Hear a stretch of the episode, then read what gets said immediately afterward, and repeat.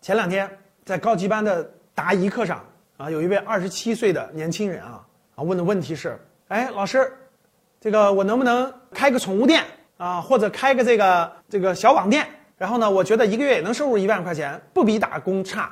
我想从事这方面啊，你觉得怎么样呢？其实我是这么回答的，我说，你在你年轻的时候啊，去一个大一点的正规的公司工作工作。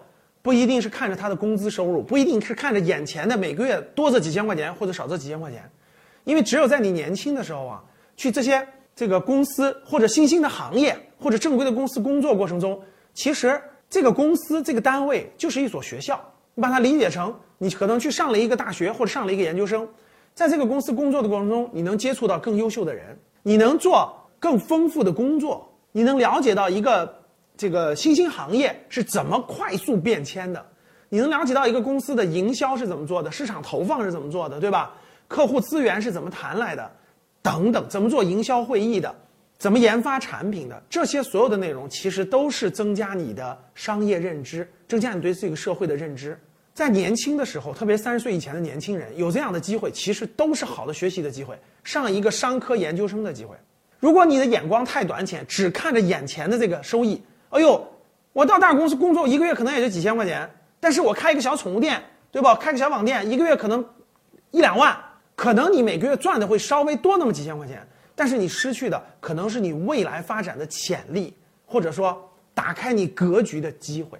所以一般来说，我还是建议三十岁以内的年轻人，其实不要过于看重眼前的这个收益，看得更长远，眼光更拉长远。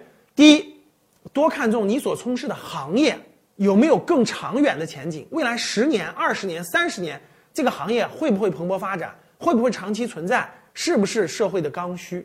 第二点，你去的那个单位、那个公司、那个企业，有没有能力更强的人、素质更高的人，能够带着你，能够在他的信念、价值观方面、能力方面、技能方面都比你强的人？